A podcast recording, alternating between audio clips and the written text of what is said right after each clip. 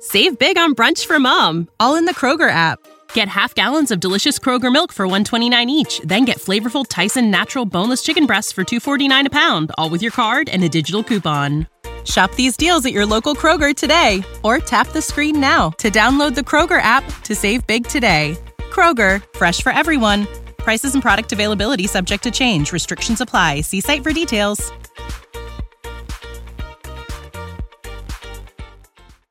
Recently, Anthony and I shared our six year wedding anniversary. For me, saying I do to Anthony was the easiest decision I've ever made. In our six years, I have never had a single moment where I questioned marrying him. And we've had trials that many marriages couldn't survive deaths of close loved ones, financial burdens like student loan payments, and struggling with infertility. But through all the ups and downs of marriage, we've only grown closer to each other.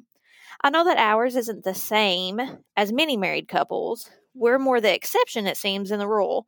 In fact, there's a widespread rumor that nearly 50% of marriages in the U.S. end in divorce. While that actually isn't true, according to Insider, the divorce rate in the United States is actually going down. It hit a peak of about 41% for people who married 35 years ago and is falling ever since. In 2019, there were 16.3 new marriages for every 1,000 women aged 15 and over in the United States, down from 17.6 in 2000. 2009. And at the same time, the U.S. divorce rate fell from 9.7 new divorces per 1,000 women aged 15 and over in 2009 to 7.6 in 2019. Growing up in the Bible Belt has its advantages. There's no short supply of vacation Bible schools to attend when summer gets boring. There's a feel of community that comes from growing up in the Bible Belt. In fact, it is out of the norm to leave, quote unquote, home once you're an adult. While there are quirks about this lifestyle, the Southern Christian household of the Bible Belt is known for hospitality and traditional ways of life. And traveling outside of the area and exploring new ideas can be rewarding, but you'll always feel better when you come back to where you feel like you belong.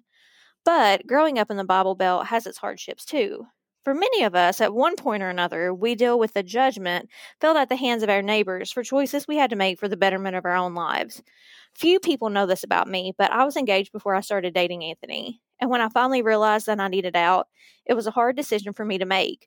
Not because I wasn't sure about my feelings, but because I knew the looks I'd get from the people in the grocery store, the people at the post office, and just about everyone in my tiny community. I've been dating and or engaged to this man for about 7 years, and people were expecting us to get married. They weren't expecting us to break up. Thankfully, I followed my heart and ended up in a much healthier and much happier relationship. But sometimes, following our hearts can lead us down unexpected and scary paths. Hasty decisions and haphazard choices can also lead to those closest to us giving us sideways glances and whispering concern under their breath. And sometimes those decisions can lead to death. This is the story of the eight day bride.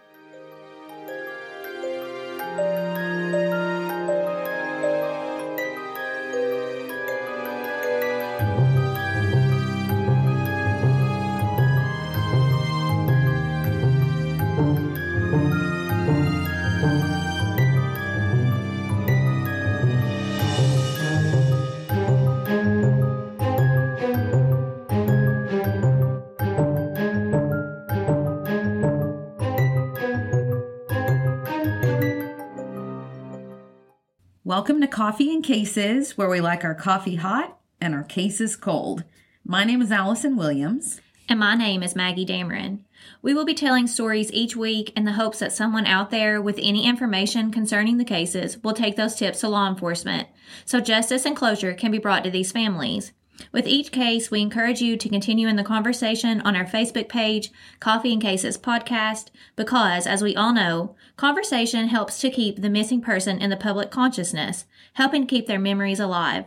So sit back, sip your coffee, and listen to what's brewing this week. Okay, so before we jump into today's story, yeah, um, I, I, I just wanted to take a second to thank all of you who cheered Allison and I up on a particularly dreary and rainy Kentucky day a few weeks ago. Yes, we appreciate I needed that. yeah. Oh, more than you know. Yeah, and we appreciate those of you who have been longtime listeners. We appreciate those of you who are new to this crazy crew of To ours. the CNC fam, yes. CNC partners in crime. Love it. And we really couldn't do it without you. It's hard pouring so much of our time and Yeah. self into these episodes each week and seeing negative reviews because we take, okay, we don't like the negative reviews anyways because No. we just have tender hearts and they're heartbreaking and they're very hard for us to move past. They are. But when it's a negative review because we take time at the beginning of each episode to thank listeners, that made us really sad. Yes, that was the only complaint. Is that we took too long to get into the episode, but all we were doing was thanking you guys. And I will not stop doing that. No, because the simple solution for those that don't want to hear would be to press the fast forward button. Exactly. I mean, I listened to a case, a podcast over this case, and fast forwarded through the stuff that I didn't want to listen to. So we're going to continue Mhm. with Patreon shout outs. If you don't want to listen, you can fast forward. You can uh, fast forward through any advertisement. my feelings will not be heard about that. I won't know. No, right. and, it, and it isn't hard. But for those of you that make our day brighter by just being you, we really do thank you. So Yes. if you don't want to listen to 30 seconds of praise for our listeners, now is your time to skip ahead a little bit. That's right. Yes, because I want to say special thank yous to everyone who brightened our day, especially Jessica Strickland, who posted a picture with her best friend Anna and their coffee and cases candles. Yes. We appreciate that love that you showed for us and the support because that's what helps gain more listeners to potentially solve some of our cases. Yes, and on Saturday, we also had such a sweet review from one listener. They said, quote, "Most people look forward to Friday morning because it's the last day of the work week." Amen.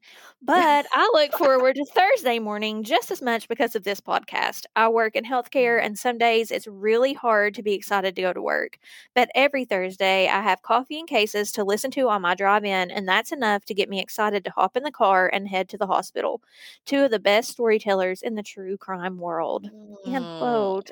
Seriously, look at that. Listen to that. know, That's what made my day.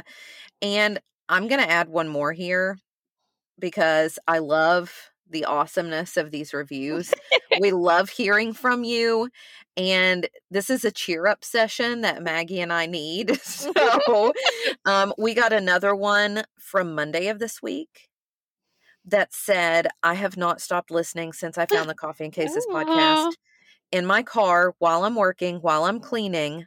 I love listening to these ladies tell a story. Each story is a little known case instead of a well known one. I have skipped listening to other podcasts that have come out with new episodes because I get wrapped up in how these stories have been told. Thank you. I know. love that. I just love all of you guys. So, if you want to hear your review read on the show, if you want to hear your name read aloud on the show, write us a review. Join our Patreon. We got some bonus episodes over there. There, fill out the shout out form. You're in. Yeah, just like that. Okay, so we're going to get into today's episode and um it's a little bit strange in a few ways. Um Well, the title's intriguing. I know. I actually had intentions on doing another case, but I really felt like I needed a bit more research for that case. Mhm. So I actually um, kind of paused it and started researching the case I'm doing today. It is one of the strangest, in a sense, that I have done. It's not strange like the Watcher or okay. like the the letter one. What was that? The Circleville letters. Oh, yeah. It's not that strange, hmm but there is really little to go on. Yet at the same time, I feel like so much left unexplained. So I'm anxious for you all to hear the story. Well, we're anxious to hear it.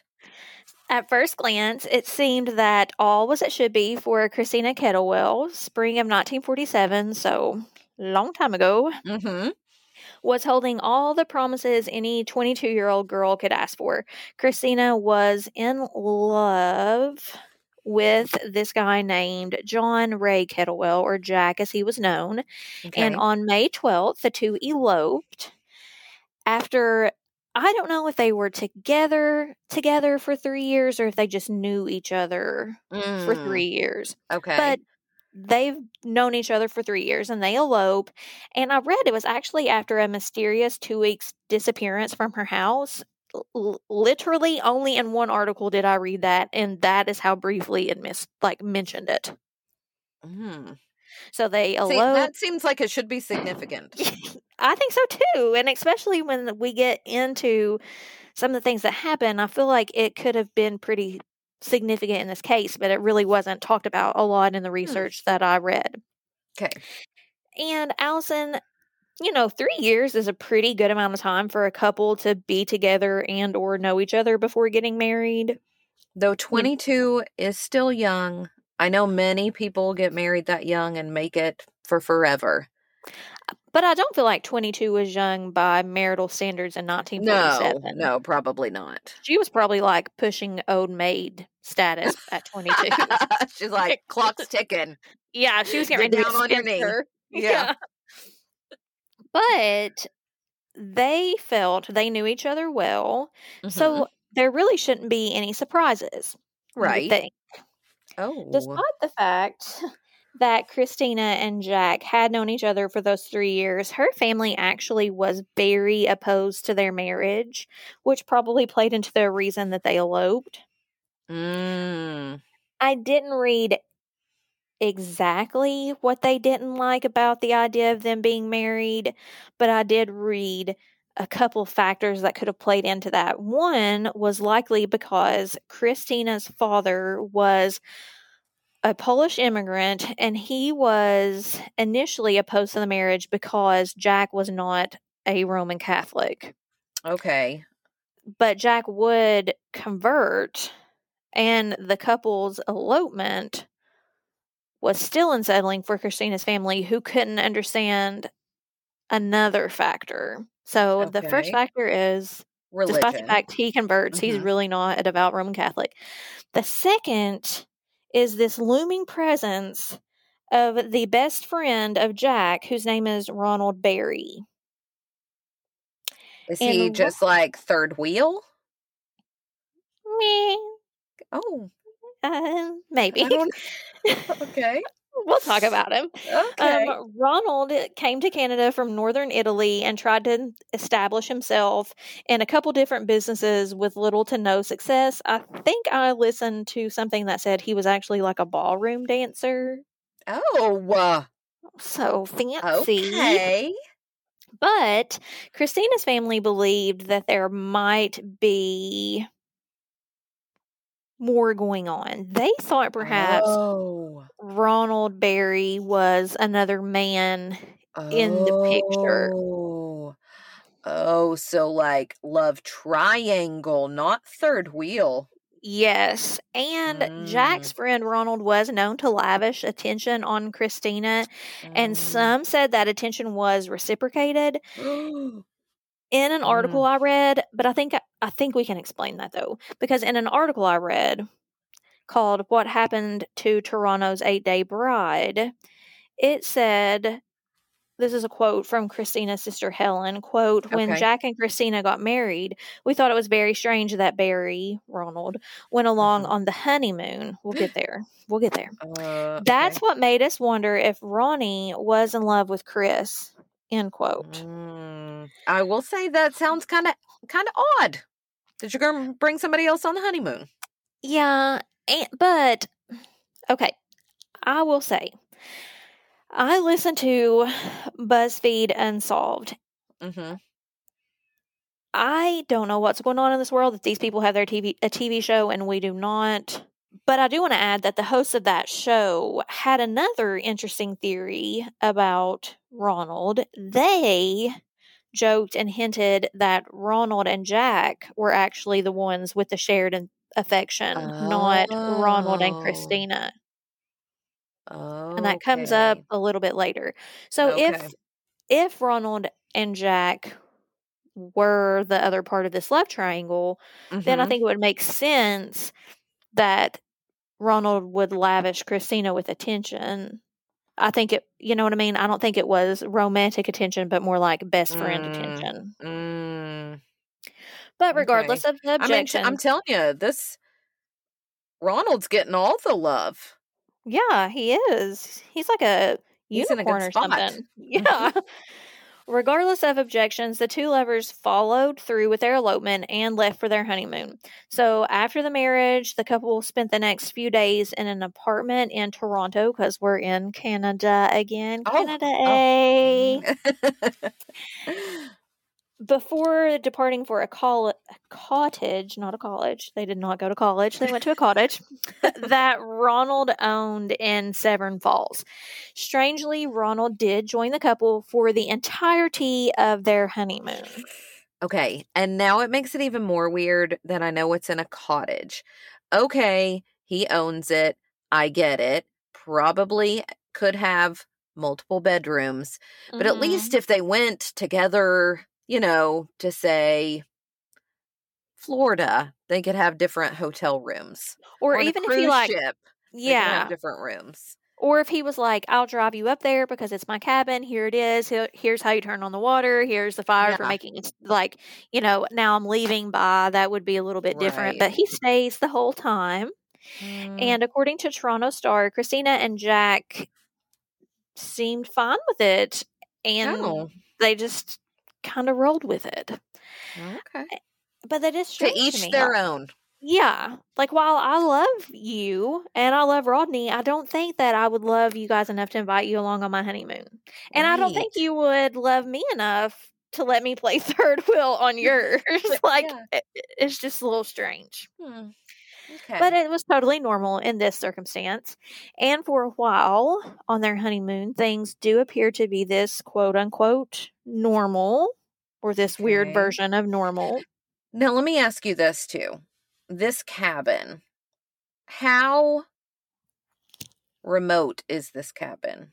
Is it like way back up in the ro- woods where there's not really running water? Is there a town nearby? This is like um this isn't really my idea of a honeymoon either. But that's just Oh, me, and I realize that's my personal preference. But No. We were Yeah. talking today in class. We read we're on nonfiction, so we read a story about grizzly bears that attacked these people people in Glacier National Park, and these fourteen year olds were camping in Glacier National Park alone.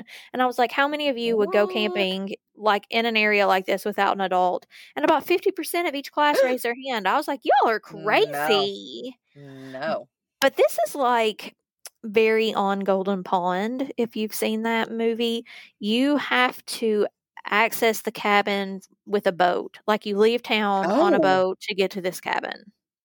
to get to to Ronnie's cabin. Or the yeah. Yeah. Wow. Mhm. Okay. Yeah. Okay. So it's not like Gives Gatlinburg. visual. Gives me Yeah. a visual. Okay. Yeah. So, you know, things are normal ish. But according to several sources, including BuzzFeed, Medium, and The Grudge, Christina started to act out of character. At times, she would seem to be overly emotional. At other times, she would appear to be disoriented. And there were even reports that Christina had confided in Ronald that she felt uncertain in her marriage to Jack, almost like she felt Jack actually didn't love her. So there's some, some Hmm. doubt creeping in early in the marriage. And I will say, no matter how we want to view the love triangle, you could understand those feelings either way.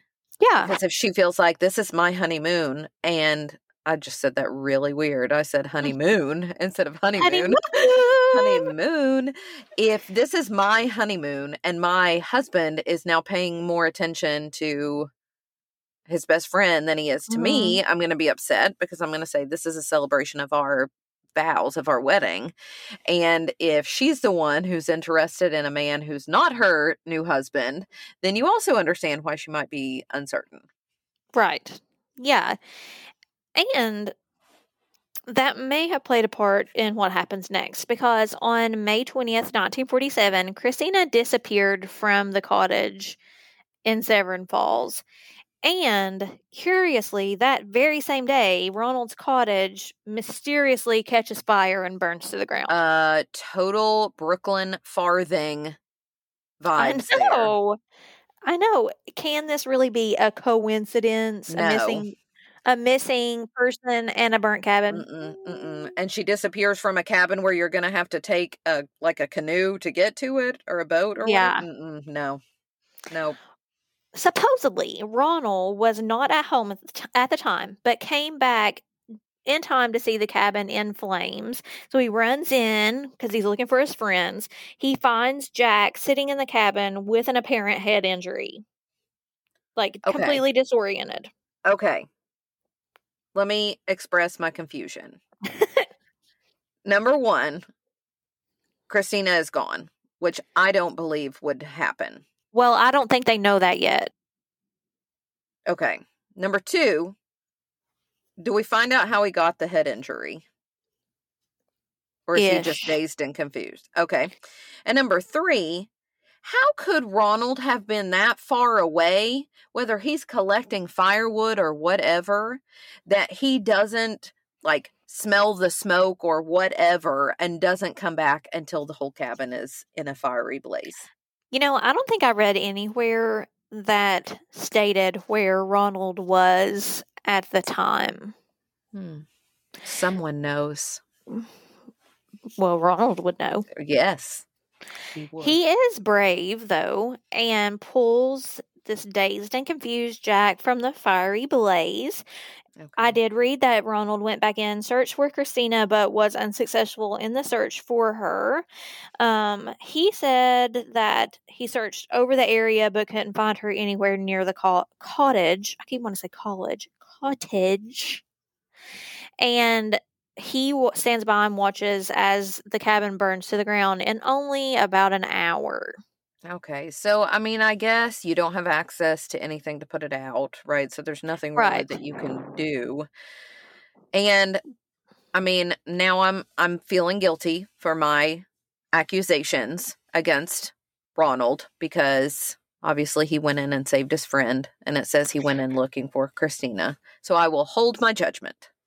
That's not all he went back in for, but Oh. we'll wait. We'll wait. Oh no. Okay. So the cottage does burn down. I read in an article on Penn State's website called Case Number Four The Mysterious Death of the Eight Day Bride. Ronald then takes Jack to a boat to go into Severn Falls to reach a car so that they can go into town. All without So- knowing where Christina is. Yes, because the plan is I need to get Jack to a hospital because this is something I can control right now. I can control getting him to the hospital. I have no idea where Christina is, but while I'm in town, I can tell the police that she's missing. Hmm. Okay. So, you know, Hmm. an okay plan Hmm. Okay. ish. Yeah.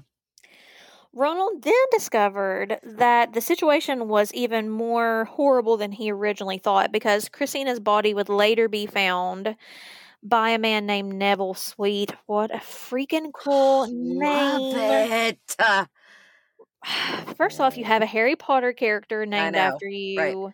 And your Secondly, last your name last name is Sweet? Sweet. It's like having the last name Youngblood, and we worked with a lady Mhm. whose maiden name was Yeah. that. Yeah, we did. I would never have changed my la- my last name. I know. I know. Anthony would have been Anthony Youngblood because that's Mhm. the coolest last name. Mhm. But he also owned a boathouse in the area, and she was found by him in around nine inches of water and only 150 feet away from the burnt down cabin. Hmm. Okay. That's not that far away. And when No, did she if you- go there? Well, they're not sure when she got there, but she has no burn marks on her body. There were no signs of violence Oh. on her body. Nothing to indicate any of that. And the official autopsy report found traces of codeine in her stomach, but ruled her ultimate cause of death as drowning In nine in inches, nine of, inches water, of water. hmm Which Yes. almost makes it sound purposeful. So I'm wondering if you're going to discuss like suicide as one of the potential theories. We'll talk about it. Okay. because it's it's strange. Major Lawrence Scaredyfield, who tried to help put out the fire um, at the cottage, said he saw no signs of Christina's body in the area when he went to fetch water from the river to help put the flames out. Um, Oh. and that was just a few hours early. So they do, tr- and that was a um, while we're talking about that, a like lapse, I guess, in timeline. Some people said it was hours before her body was found. Some articles said up to a few days. Hours to me makes Oh. sense. And I mean, okay, it's fair for this individual to say, well, I didn't see her body there when we were putting the flames out, but this is the woods. So maybe he missed it. And like, who's to say he was on the path where her body was found? Maybe there's multiple ways to get down to the river. And I feel Right. if your focus is on trying to save this cottage, Right. even if there was a body 20 feet away from me, I'm running up and see it. down and I may not see it. mm-hmm. But Jack, Ronald, and 20 other people were Where did interrogated. they come from? No idea. Couldn't find anything else about these 20 other people. Were But- interrogated. Yes, by the police in connection to this case. So that tells me that it either means the investigators had so much to go on that they knew the type of person they should be interviewing, or they had absolutely nothing to go on and were interviewing anybody and everybody. And I, feel just like probably the latter probably because that's a lot of people. that's a lot. And and you're in a, a cabin that's in the middle of the woods. Right. Where'd these 20 people come from? Yeah, and how'd they get there? They all took boats. Right. I mean, I mean, it makes sense know. that Jack was interrogated, and he was Right, for right. only about three hours after he was released from the hospital. Um, and while he was in the hospital, he was treated for burns, obviously, Mhm. shock makes sense, a head injury, and apparent drugging. Yes, Obviously, that had to happen somehow. yes. And he claimed he didn't remember a single thing that happened that day after 11 a.m. So the day Christina disappears and is found dead, he doesn't remember anything after 11 o'clock in the morning. Hmm. Ronald, on the other hand, was questioned for a grueling 13 hours. Oh, that's way longer than Jack. Yeah, and if you're going to be doing something like that to me for 13 hours, you better build in a nap time for me, give me some snacks, and give me a lot of Yeah. water because I'm going to get upset. hmm That's a long Yeah, time. and in that 13 hours, he would go on to provide a 3,000 word statement that the police would describe as quote fantastic um, what does that mean? i feel like i ho- i feel like teachers are the only people that use that when they're reading something i'm reading a paper by a kid and i'm like fantastic Fantastic. Yeah. i don't see and like it's a sticker that says fantastic i don't see a police officer being like this was fantastic Fantastic. Also, uh, side note, 3,000 words. sta- Do you know the average number of words on a single space page? Tell me because i feel like you know 500. So that's Oh. like six single spaced, 12 double spaced pages. wow That's wild. So he had a lot to say. He did. He had a lot to say, and apparently it was fantastic.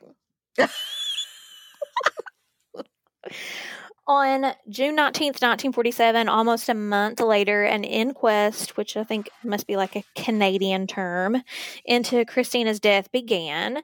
And during this whole process, we are we witness a spectacle. Okay. The public packed not only the courtroom itself, but the grounds surrounding the courthouse, with some even approaching Jack and Ronald, the main two witnesses, for autographs. For autographs? Yeah, That's I mean. I mean, at this point, it does sound weird, but the two weren't on trial for murder. So it's not like people were going up to murderers asking for autographs. They were just, I believe, caught up in the sensationalism of this entire thing and wanted autographs of the two men that were involved. I still find it bizarre. I do too. And it had me wondering like, is that a thing? Do people contact these I don't want to say famous, but I guess they are Infamous. murderers. Yeah. Infamous. like does someone con did someone contact Charles Manson asking for his autograph? I would And-. I googled it and they do. Oh, In an article published in 2009 called Charles Manson's Secret Prison Business, it says Charles Manson secretly runs an autograph business out of his cell, peddling his signature to sicko collectors of crime memorabilia and a new book claims. In this book called Five to Die, that was published um, in August of 2009, veteran journalist said that this homicidal cult leader has become one of the richest inmates in California correction system because he sells signed photographs and other mementos that he quietly smuggles out of prison. that So it's crazy. I find that um, that's more disturbing than anything we've ever talked about. I think.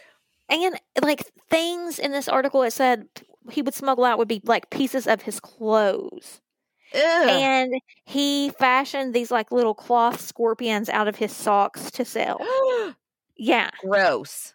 And while some of them were confiscated by guards, a lot of them actually made it out. So while that has nothing to do with this case, apparently asking convicted felons, or in this case, sketchy people for their autograph is completely a normal thing. It's totally fine. No, it's not normal, nor is it fine. yeah, not totally fine. As I mentioned earlier, Ronald and Jack were not on trial for anything. This was simply a case to determine whether or not foul play had been involved in Christina's death. CP Hope Well, let me just say again, I kind of said that earlier.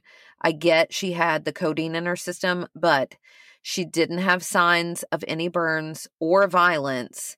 And she was found drowned, which is something that she could have done for herself. You know what I mean? Or to herself. So I get why they're questioning that. And there are two people with codeine in their stomachs Oh, So- that's right. because both she and Jack have codeine in their stomachs. So, So, the question is, that. who put it there? Well, there's only one person who doesn't have it in the stomach. CP Hope, the specialist crown counsel, which sounds so fancy, at this inquest zeroed in on Ronald's shady present from the outset of this inquest. Hope called him, quote, a liar of the most blatant kind, whose sinister figure permeates the whole of this tragedy, but whose purpose and design are shrouded in mystery, end Mm. quote. Touche, CP Hope. Touche. Yes. Also beautifully worded. Yes. Fantastic. Yeah, fantastic. You get a sticker that says fantastic. The jury, however, ultimately could not agree on whether foul play was the cause of her death, despite the investigation that uncovered many interesting bits of information. Mhm. They stated, quote, due to the fact that the postmortem examination disclosed codeine in the stomach of the deceased and due to the suspicious fact that she was found drowned, this jury is unable to decide on the evidence given whether or not foul play means were employed in her death, end quote. Mhm. I get it. A Yeah, I mean- family, I mean, I'm sure the family would struggle with that, but I get why they made that decision. And I do feel like, like you said, from a personal standpoint, that hearing that would be devastating, I think. Mhm. From a Logical standpoint. Yes, a, a justice system standpoint, I see why they had to come to that ruling Mhm. because I feel this case really could go either way. I don't think you could say definitively that it was Right, right. homicide. So that means the case can't be pursued any further. It cleared Jack and Ronald as there was no evidence implicating either of them in Christina's death. But as I stated, many strange details of the lives of these three who had been staying at the cabin were revealed during all of these proceeds. One of the Okay. revelations that occurred included the fact that some believed Christina had been upset by this potentially, air quotes, unnatural relationship between the two men. And we This talked about this earlier. 40s, Right. Mhm. Yeah. And while we won't make a big deal out of it, uh, some publications that I watched and listened to did, this was a different time. So we can Mhm. assume that this unnatural, air quote, relationship was 40 speech for the two men being in love. Right. That's how I took it. Yes. And according to an article called The Mysterious Death of the Eighth Day Bride, quote, at one point, John even admitted to having an intimate relationship with his friend Ronald, but later claimed he was coerced to say this, end quote. Hmm. I'm curious who would have coerced him to say it and for what purpose. And I don't think you had to take a lot of push because he was only interviewed for three hours. Right. It's Versus not like 13. yeah, it's not like a 13 hour, you know, interrogation where you're going to eventually admit to anything just so you can leave. You were only there for Mhm. three hours. Or you write a fantastic 3,000 word essay. Strangely, Allison was that just before Jack and Christina's wedding, Ronald arranged for two life insurance policies, granting 500 Canadian dollars if either Jack or Christina died. Okay. And Okay. I think that should have come up at trial. Yeah, I think it did. Okay. But I think they're saying it's still just not enough. And apparently, there was this clause that in, that said um, the beneficiary, who obviously was Ronald, was to receive twice the sum in case of accidental death of either person. what? Yes. And, you know, obviously, Ronald's Huh. named the beneficiary on two separate life insurance policies for Jack and Christine that were taken out. Adjusted for today's inflation, I read that it would work out to be about $260,000. Hmm. Um. Why? Why would he take out life insurance policies? Did he have one on himself, or just his didn't. friends? Just his friends. friend. And he, he also. He Hmm. also got a, I guess, a homeowner's insurance policy on his cottage. Um, that would be about sixty-five thousand dollars today. Huh. So just so happens that it's the two people, one of whom who is now dead, one of whom was Almost dazed dead. and confused, and a cottage that burned down. And those are the three things slash people he has insurance policies for. Yes. Hmm. Yep. Another thing that perplexed the people involved in this investigation was the fact that Ronald was a quote unquote leading figure in facilitating this elopement between Jack and Christina. Jack ended up odd again, turning over his wartime gratuities to his friend because he was a veteran. He also there was also a ring he borrowed from a married friend to propose to Christina with, but was never recovered after her death, and it would be worth about thirteen thousand dollars in today's money. Yeah, she had a bougie ring. And that ring is gone. Yep. This case has so many twists and turns: lovers, life insurance policies, lost lost rings, and now we come to suicide notes. But the cottage burnt down. Well, we'll get there. Don't tell me that's what he went back inside for. Yes. How would he It know it was. was there if he That's wasn't there? That's what I said. And like, what person? I mean, I Mm. don't know, but I feel like most people that write suicide notes are not going to be like, "Here, Ronald, Mm. I'm hiding these under my Right. mattress." Here is Like- where I'm putting it. Yeah, here's where I'm putting my suicide notes. Like, I don't think you make that Mm-mm. known. I mean, I don't Nor know. would you go looking if he didn't get back until this cottage was in a fiery blaze and he went in looking for his friend. He's not going to pull his friend Jack out, go in looking for uh, Christina and then be like, oh, you know what? I'm going to risk my own The life and go suicide back in again. yeah, to see what that piece of paper was that I thought I saw through the smoke. Right. Nope.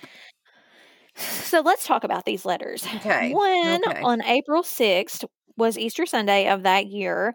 Um, a suicide letter revealed that Christina had allegedly tried to kill herself by poisoning.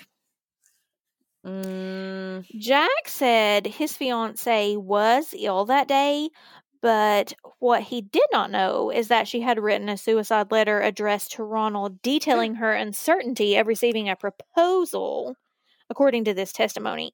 okay, you want to know why I don't believe this? Before Yeah. you even read it. If it's addressed to Ronald, but it's left in a place that's out in the open where the man she's writing it about could see it, that makes no sense. Like if she's writing this letter to Ronald about why she shouldn't have married Jack, why would she have left the letter? Well, I wonder if maybe she's just like one of those people that journal a lot. And so maybe she has these journals of these notes, and Jack maybe just didn't think anything about checking to see what she was writing. Maybe. But Ronald did when he went back in in the middle of a fiery blaze. Okay. Yep. But in this April 6th one, she says, quote, This will be the best way out, as I cannot bear to see another girl have him. End quote. Now, you mentioned it odd that Christina would write these and leave them. So maybe she didn't maybe she didn't write them. Could be Right. a guess that we would make. But a handwriting expert testified that the suicide notes were quote unquote undoubtedly written by Christina. Could she have been coerced into writing them? You know, that's a possibility I hadn't thought of. There's multiple ones, though.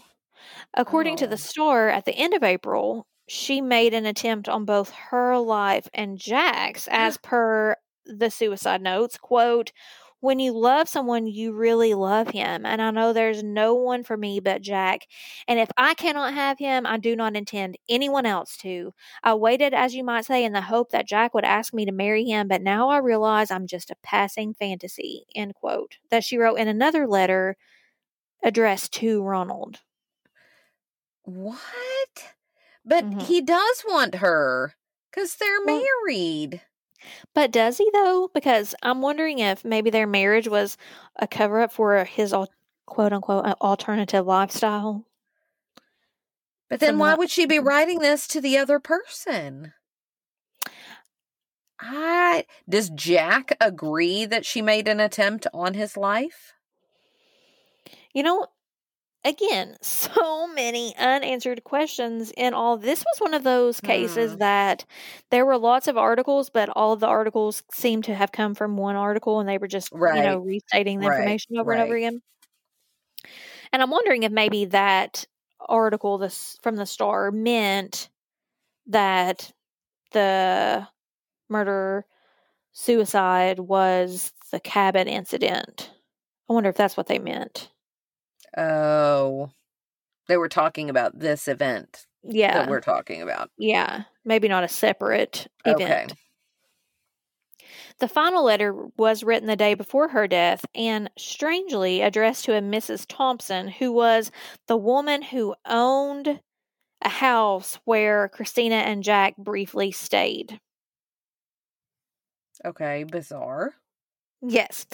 And Christina asks Ronald to mail the letter for her.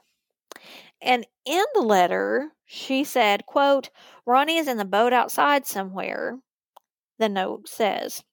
By the time he gets back, everything will be over with. He must have been afraid something would happen because he's staying an extra day to make sure we go back to Toronto with him. End quote. So she's writing this letter on her honeymoon. What? Uh, why would she be telling some random person all of this? I don't know her relationship with this Miss Thompson or Thomas or how long she they lived there. So maybe like a motherly figure. I don't know why you would send your suicide letter to a random person, but yeah. So she says Ronnie's in the boat outside. So maybe that's where he was when the cabin was set ablaze. Was mailing this letter. Mm, It's almost as though this is written though like a letting Ronnie off the hook. Like this is a, you know, Yeah. Ronnie was in the boat outside, so he can't possibly know what's going on in here. Right. I, I don't. Mm, Now, don't get me wrong, these notes, I think, add an entirely different twist to the story because, They like you said, are they true accounts of how she was feeling? Was she pressured into writing them? Like, I mhm. don't know. But we're obviously not alone in thinking that the fact that Ronald saves these suicide notes from a fire and didn't let Jack know about Christina's disturbing behavior until it came up in this inquest is weird. Yeah, weird. It's just strange because, like you said, the cottage is on fire. You save your best friend. I don't think you think to yourself, yep, I have to go back in. I better save those suicide notes. Uh, right. I don't think you would be thinking about that. Mm-mm, I don't think so either. Not at all. I wonder if perhaps, like you said, Ronald knew these could either way, he's pushing Christina to write them or she's written them on her own. I'm wondering if Ronald knew these letters could potentially save his neck when it came to this Mhm. investigation. So that's Mhm. why he's like, the letters. Right. Okay, Allison, this is your favorite part, so I will delay no longer. But we're going to talk about three different theories with this case. I'm ready. So, theory one is suicide and attempted murder. Okay. This theory is one I think we've all been thinking, especially since the suicide note bomb went off. Right. And here's what Medium had to say quote, the first theory suggests that Christina had an undiagnosable mental illness and killed herself. Christina's numerous alleged suicide notes backed this. End quote. So we know that many letters were discovered during this inquiry following her death that pointed towards some type of undiagnosed illness. Even when they first got married and they're like, she's really happy one minute, she's confused one minute, she's crying hysterically the Mm. next. All hinted to me mental illness. That's what I thought of when I Mhm. first read that. Mhm. We know one of the letters was written to Ronald just five weeks before her wedding and right before her engagement to Jack. And in those, she talked about thoughts of poisoning herself. And that quote, This will be the best way out, as I cannot bear the thoughts of another girl having him. End quote. Mm, Jack, of course, claimed to be entirely oblivious to such suicidal thoughts of his bride, but honestly, why would anyone say otherwise? We know another such note was written soon after the first that we talked about, um, but this one almost included a brief confession, Medium would say. Um, mm, as to not just wanting to kill herself but to kill Jack as well when she said to Ronald quote when you love someone you really love him. And I know there's no one for me but Jack. If I cannot have him I don't intend anyone else to. As you might say I've waited in the hope that Jack would ask me to marry him but now I realize I was just a passing fancy. So they're almost saying she's confessing in these notes to him. About. Mm, this murder suicide hmm. I don't. I don't know if I'll go that far. And the last note, people argue to Christina's former, I guess, landlady, you could call her, had been written just one day before she dies. And this one, to me, I think holds the most incriminating thoughts. Uh, because remember, this is the one that says, quote, Ronnie's in the boat outside somewhere. By the time he gets back, everything will be over with. He may just be afraid something would happen because he's staying an extra day to make sure we go back to Toronto with him. I don't Mm, know. And again, Mm. according to Medium, newspaper reports suggested that Christina might have been inside the cabin during the fire when Ronald got there. This stemmed from Ronald, Ronald's earlier statement to police about returning to the cottage to find a disoriented Jack with blood on his face. And in this statement, he mentioned Christina being completely terrified with tears in her eyes. According to him, he carried Jack outside, and 15 minutes later, smoke began coming out of the kitchen windows, and he went back inside and couldn't find Christina or any weapons that could have caused Jack's injury. And this is completely Yeah. not the same drastically different from any other account of the incident, Mm-hmm. including ones recorded by Ronald himself, who says he goes to get Jack, he's disoriented, he takes them outside, he goes back in to get the letters, comes back outside, the cabin burns down in an hour. Nowhere Mhm. else did he say, I went inside. Oh. Christina was in there at first, and now Yeah. she's not. Yeah. Yeah. Like I went inside, Jack had blood all over his face. Christina is in tears, and I carry Jack outside because he cannot move. And smoke starts coming out of my kitchen window, so I run back inside to get Christina. I couldn't find her or any weapon that might have caused Jack's injury. And lies.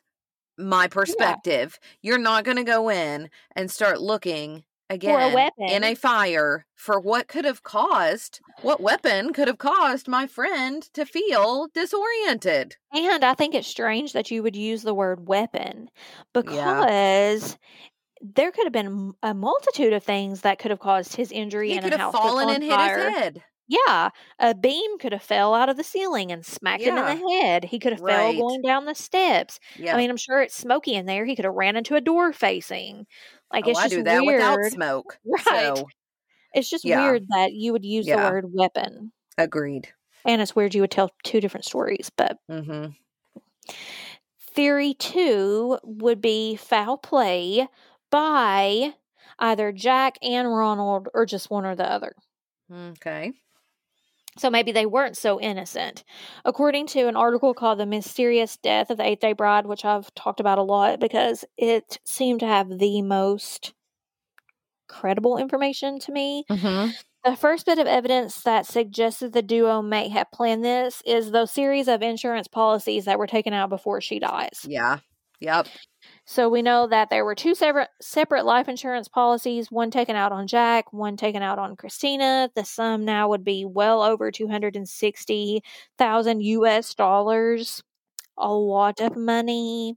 We know that Ronald strangely was the beneficiary on both of those policies. Which doesn't make sense. You list your mm-hmm. spouse. Right. Not a random friend. Nope.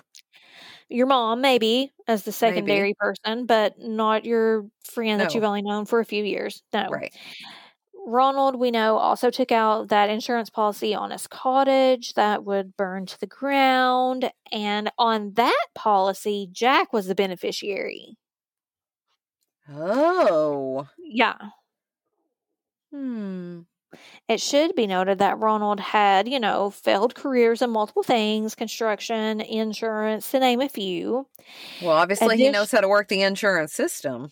Right, because he worked there and then took those. Just luckily, if that's the right word, took those insurance policies out before his best friend's wife died Hmm. and his best friend almost Mhm. died. Mm-hmm. Additionally, the inquest revealed that Jack had given that war gratuity to um, Ronald. And from what I read, I almost feel that like that was like VA pay here. Uh-huh. It was like a payment to Canadian servicemen who were discharged. So I feel like similar to what the VA does.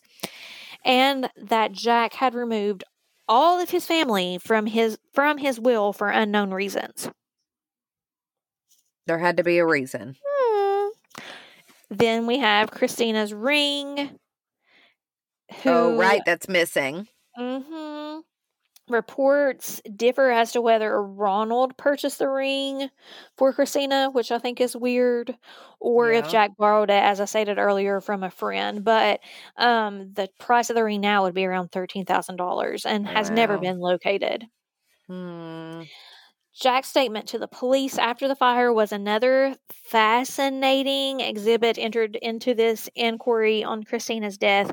In the statement, Jack stated that he and Ronald had been in an intimate relationship for some time, but then in court claimed that he was coerced into making that statement as the police just wanted to build a story in their report, is what he said.